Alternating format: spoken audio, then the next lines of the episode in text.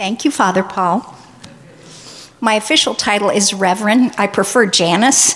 Um, but if you really need to call me Mother, I would like like Mother Superior or, you know, Reverend Mother or Your Holiness who must be obeyed. You know, any of those work great for me. So it's up to you. Let's start with Psalm 1. Blessed is the man who walks not in the counsel of the wicked nor stands in the way of sinners, nor sits in the seat of scoffers. But his delight is in the law of the Lord, and on his law he meditates day and night. He is like a tree planted by streams of water that yields its fruit in its season, and its leaf does not wither. In all he does, he prospers. I want to begin today talking about change. When change happens, we have to change we have to make some kind of a shift. There's always some movement that's required of us when we have shame in our, or when we have change in our lives. Sometimes it's a physical shift. Sometimes it's an internal shift. We have to shift our heart. We have to sh- shift our mind or our attitude. The changes of season, whether they're a literal season or a season in our life, requires us to make some adjustments and to make some changes. The world changes a little when your favorite restaurant closes. I had one across the street from my office. I could get there in a minute. They always had my iced tea, they always had my bagel. The manager loved me, and it went out of business.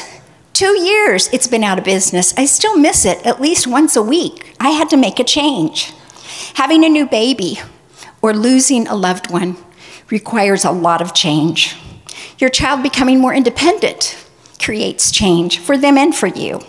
Change is an ongoing part of our lives, but it still unsettles us a little bit. We still feel a little unsteady when change occurs. Sometimes we try to force to keep things the same because we don't want change. We do that sometimes with family traditions. You know, many years ago, I used to love hiding Easter eggs and having my children do an Easter egg hunt. It was one of the favorite things about Easter. So after Easter lunch, we'd send the kids upstairs, and Brent and I would hide all the eggs. I had a whole process in how we did it. Then we would call them down, and they'd hunt the eggs. Well, at one point, they decided they were too old to hunt Easter eggs. And I remember very clearly saying to the older kids, You guys, Haley is only 10. You hunted Easter eggs when you were 10. So we need to keep this tradition going. To which Preston, my oldest son, said, You know, Mom, I'm 20. And if you keep up with that logic, and we keep doing this, then when Haley's 20, I'll be 30, and we'll still be hunting for Easter eggs. And you'll go, Well, you hunted when you were 20. So some things have to change. We can't help it. Sometimes we change and let go of things that we shouldn't. When you move across town and you don't like the gym that's over here quite as well, so you just quit exercising, or you move away from church and it's just easier not to go because it takes a while to get there. I think one of the big dangers of the pandemic is that it's getting more comfortable for people not to go to church. We're staying away from other people. And so we're forgetting that we really need community. We really need to join together with other believers. Everything in our life changes, except, it seems, our life in the pandemic. It feels like we are in the movie Groundhog Day, doing the same thing over and over. It's hard to know what day of the week it is, it's hard to know what month it is. But remember 2020? Remember when we said, if we can just put 2020 behind us and get to 2021, everything's going to be so much better. Does January seem like it's been long to you guys? Or is it just me? This has been a long time. I'm calling this, this is my official title, The Winter of Our Discontent. I stole it from a Stein, Steinbeck novel, but this is the winter of our discontent. It's cold, but there's no snow. It's dark.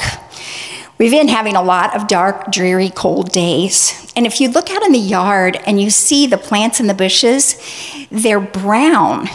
and they look dead. And there's like some sticks that are just sticking out of the ground that used to be plants. It's hard.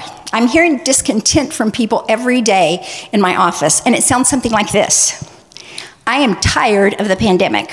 I'm looking for comfort, something to soothe me, but I'm tired of Netflix, Amazon, Apple, Disney, and Hulu. I'm tired of them all. I want comfort food, but I'm tired of getting food delivered because it's always cold. Besides, I'm tired of all the restaurants. My favorite one went out of business. I'm tired of trying to come up with something new to cook. I'm tired of ordering groceries online. I like to read, but I'm tired of fiction books.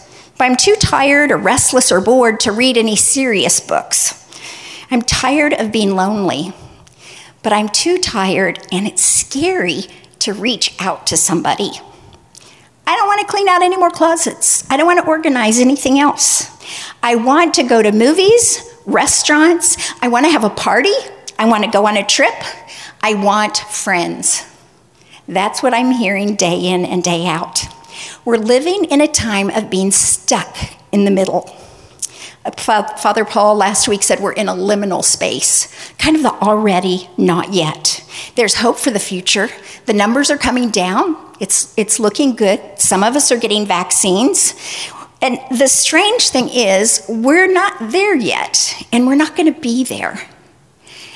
We actually want change right now. Even people who don't want change, we want change right now. We want things to be different. But we're not there yet. We're stuck waiting. We feel stuck in the winter of our discontentment. And we can kind of relate to those brown sticks that are just sticking out of the ground that look bare and dry. From that perspective, if we look at that, things look pretty bleak. But I think this is discouraging and hopeless because we only see things on the surface of our lives just like we're only seeing the top of the plants. Seasonal depression is common every winter. When it's dark, when the days are shorter, it's really common for people to go into depression, some more than others. But this isn't like any winter that we have ever had. We can't allow the barrenness around us to reach down to our roots. What's on the surface doesn't negate the life that is underneath the surface. On the surface, our plants look dead, but the roots are there and they're still growing, even if, if it's cold and dark.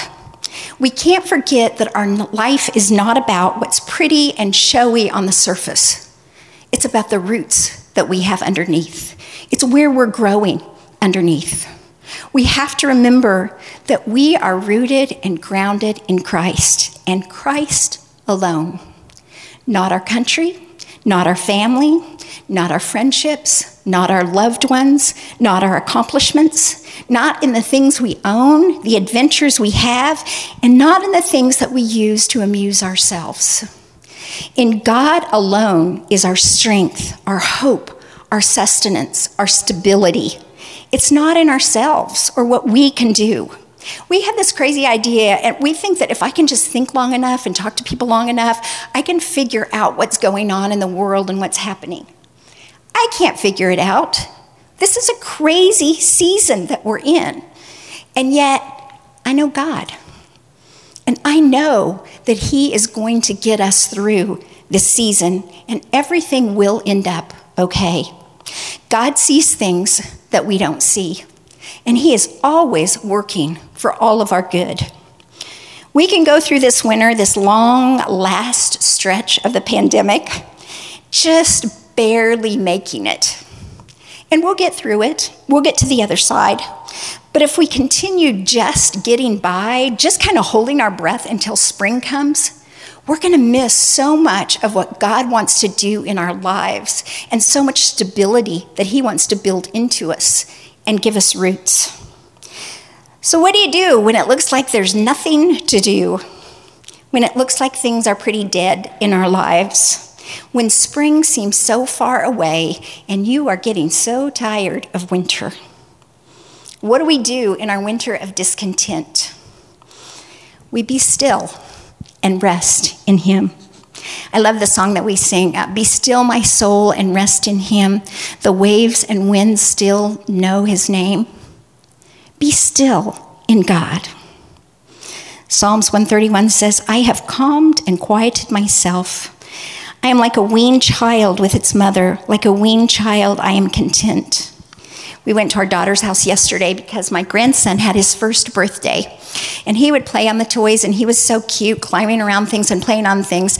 And then after a little bit, he'd go over and reach his arms up to his mom, and she'd pick him up and he'd nuzzle his little face into her, into her neck, and he'd start sucking his thumb. He didn't sleep. He was just totally content because his trust was in mom. She would always take care of him. Let's not allow the pessimism and despair around us to take root in us. Always remember our rootedness in Christ. Be still and find satisfaction in Him. We don't have to have all the answers to all that's going on. We just have to remember that He's good. And we have to remember all the good that He has done for us. Look back on your life. Look at the times that God has shown up for you. Look when He has provided for you, when He's been there in the times that you really, really needed Him. We all can tell a story of God's goodness in our lives. Write it down. Keep track of all the wonderful things He has done and go over those over and over and over again so you're reminded of His goodness, not just overall, but His goodness in your own life. I know that He'll get us through because I've seen His goodness in my life. Even in the bleak, dark times of grief, God has been there for me. Even when I didn't feel Him, even when I didn't sense He was there, He was there. He's there in all parts of our lives. I know God. In fact, I've realized this month, 49 years ago, I accepted Jesus into my heart. I believe in Jesus Christ. I believe he took on flesh, he took on humanity, and he lived among us. He went to the cross. He was betrayed, wounded, broken. The Son of God humiliated and actually feeling that humiliation, the pain, the grief, and the betrayal. He did that for us. He who did not spare his own son, but gave him up for us all, how will he not also graciously give us all things? We find satisfaction and hope when we focus on the good. The steadfast love of the Lord never ceases, his mercies never come to an end. They are new every morning. Great is your faithfulness. The Lord is my portion, says my soul. Therefore, I will hope in him. That's from Lamentations. And as you know, Lamentations is a dark book. It is a really dark book. This is one of the only passages of hope in the entire book. It doesn't de- deny that there is pain and that there are hard things but it also reminds us that God's character is good. God is love, and He has good for us all. Be still and let God break through. We're living in a wilderness time, and some of you, some of you may feel like your heart has gotten cold and hard. You feel like you don't feel anything from God anymore. You're frozen. Be still let Him break up those frozen places in your heart. Ask Him to come in and melt the things that are hard so that you can connect with Him again. If you're at a place where you feel like I can't even ask Him to break up those places of my heart, ask Him to make you willing to ask Him to break up those places. It's even okay to ask Him to make you willing to be willing to ask Him. Just turn towards Him in this. Our roots are growing underneath, whether we see it or not. We don't see them, but we're going to come out of this with something. God doesn't cause pain, but He never wastes pain. We can grow in the midst of pain and difficult circumstances. Proverbs 29 18 says, Without a vision, the people perish. Some versions say, Without a vision, the people cast off restraint and say, Why bother? we're kind of in the why bother stage of the pandemic. So, why bother? Because spring is going to come. We're not going to be here forever. And if we want to grow, if we want to live life to the fullest, we have to do something. We have a pretty large yard, and I love flowers. I love to get them from the nursery. I love to plant them. I love to look at them. I don't really love watering them or weeding around them. But fortunately, I married Brent. And so he does that for me. and some, at some point in the winter or early spring, Brent always goes out and he cleans up the leaves that are stuck in those bushes and the sticks that are sticking up. Sometimes you get a Walmart bag that goes in there or a grocery receipt that, that's all stuck in all of those sticks. Brent goes out and cleans those up to prepare for spring. Netflix is getting old right now, so we need to do something to prepare for spring. We need to do some healthy internal work. We have to clean out some junk that's accumulated in our lives, that stuff that wastes our mental and emotional energy. Forgive those that you need to forgive. That's not an easy or quick process. We rehearse some of our wounds over and over and over again in our brain. And we need to say, Lord, help me let this go. Help me release this. Help me if it takes every hour, every day, whatever it takes. Help me to release this offense and let it go so I don't have to carry this any longer. Forgive yourself and clean out old memories that are painful. We don't just forgive others, a lot of times we have trouble forgiving ourselves. One time when Haley was about seven, my youngest daughter, when she was about seven, we were driving in the car and she goes, Mama, I still really feel bad about that thing in ballet. And I was like, What thing in ballet? She said, You know, the time that I got mixed up and I didn't know where to go, and I went out on the stage and all those big girls were dancing out there? Because I still feel really bad when I think about that. I said, Haley, you were three. and it was a rehearsal. It wasn't even a recital. You don't have to feel bad about that. I'm your mom, and I didn't even remember it till you said something. I would have remembered it if it was something bad. You don't have to hold on to that any longer. Let it go. Besides, you were really cute when you did that. But let it go. About 15 years ago, I had a man that came in my office for counseling, and we introduced ourselves, and we came in and we sat down, and he said, um, I'm sure you know who I am. And I was like, uh, no, I'm sorry, I don't. I'm sure your husband has told you about me. I'm, I'm sorry, no, it's not ringing any bells. Uh, ORU, devotions. Sorry. I said, okay. Well, when I was in school at ORU, I went to a devotions where your husband was speaking, and I had really bad gas. And he said, I have felt so embarrassed and ashamed of that. And so I have to be honest, even when I've seen you guys in stores or in public or whatever, I just avoid you because I felt so bad about it. So I went home and I asked Brent, I said, Do you remember a devotion in the dorm? Do you remember this happening? And Brent's like, I have no idea what he's talking about. It's long gone. Here was this poor, sweet, wonderful man carrying this with him for years. At that point, we had graduated 25 years before that, and he carried it with him for years. What's some of the junk that you have in your life? What are some painful memories? What are some sins that you know you're forgiven of, but they just keep coming back again and you feel horrible? Release those to God. Let those go. All those do is take a lot of your energy. Your emotional energy gets drained from all of those old, junky things that are there. Stir up the soil of your heart and get nourishment. In this season of all seasons, we really need to be fed.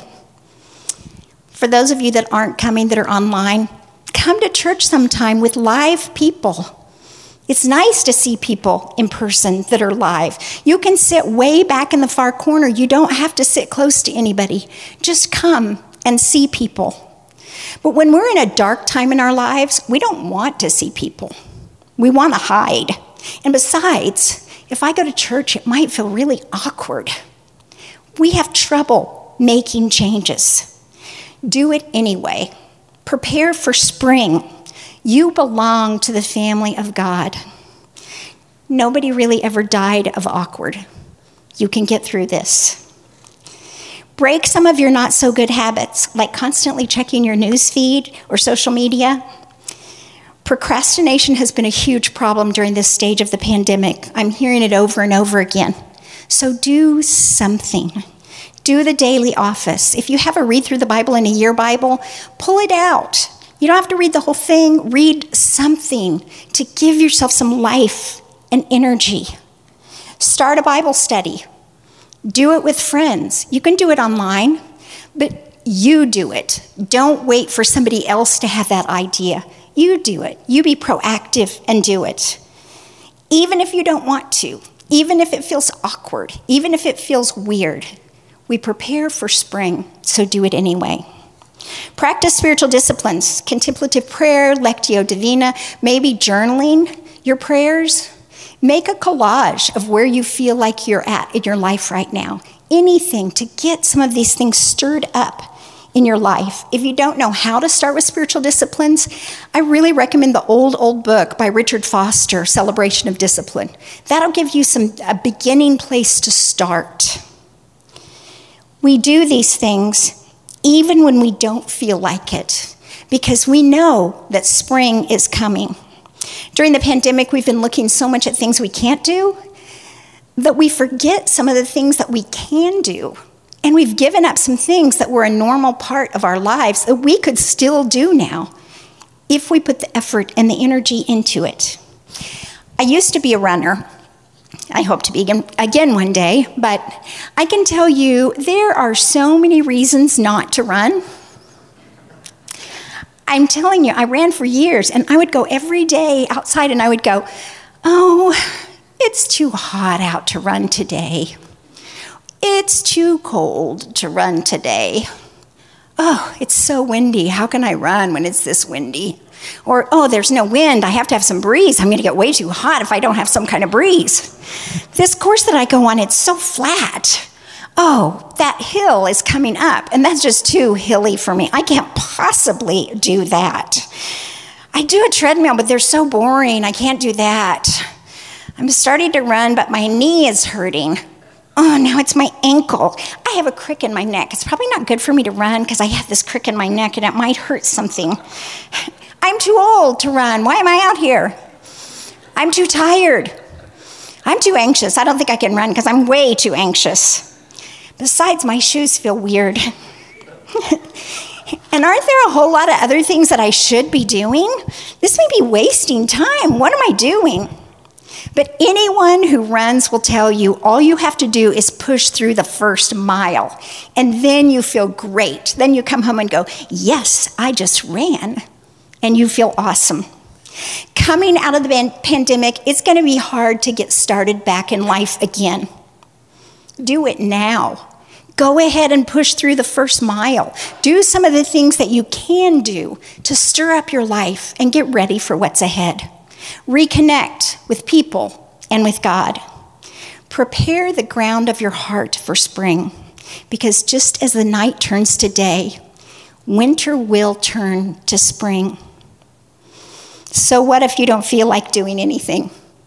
Just show up, be there don't wait until you have the energy or the motivation to do it, or you're not going to do it. Remember, though, we stir up the soil, but God does the hard work. John 15 says, We're branches, He's the vine.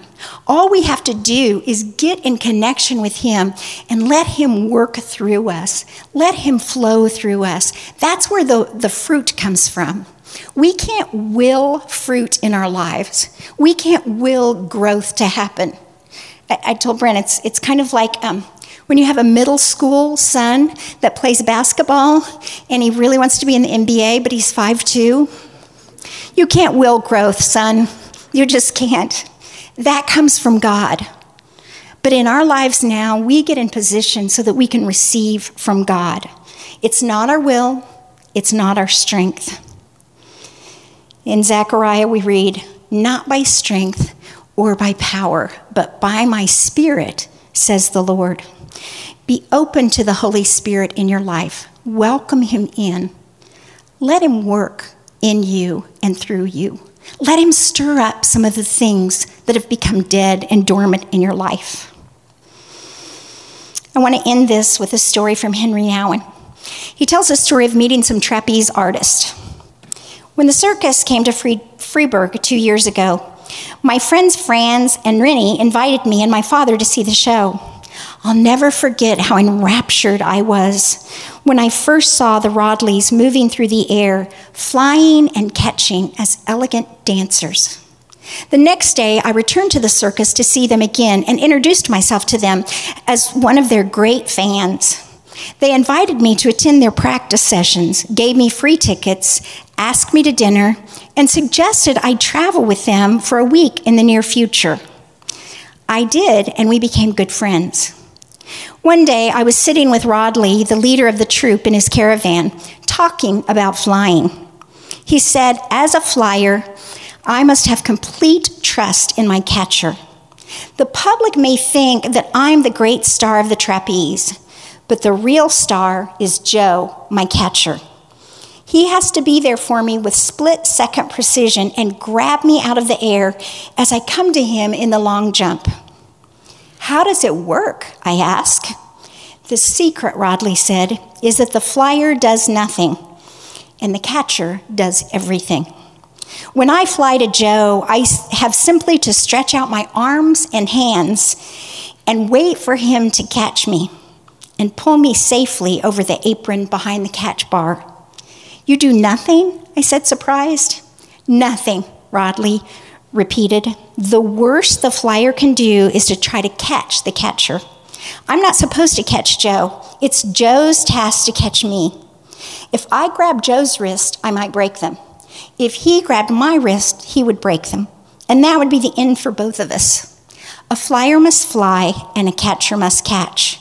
And the flyer must trust with outstretched arms that his catcher will be there for him. Don't be afraid.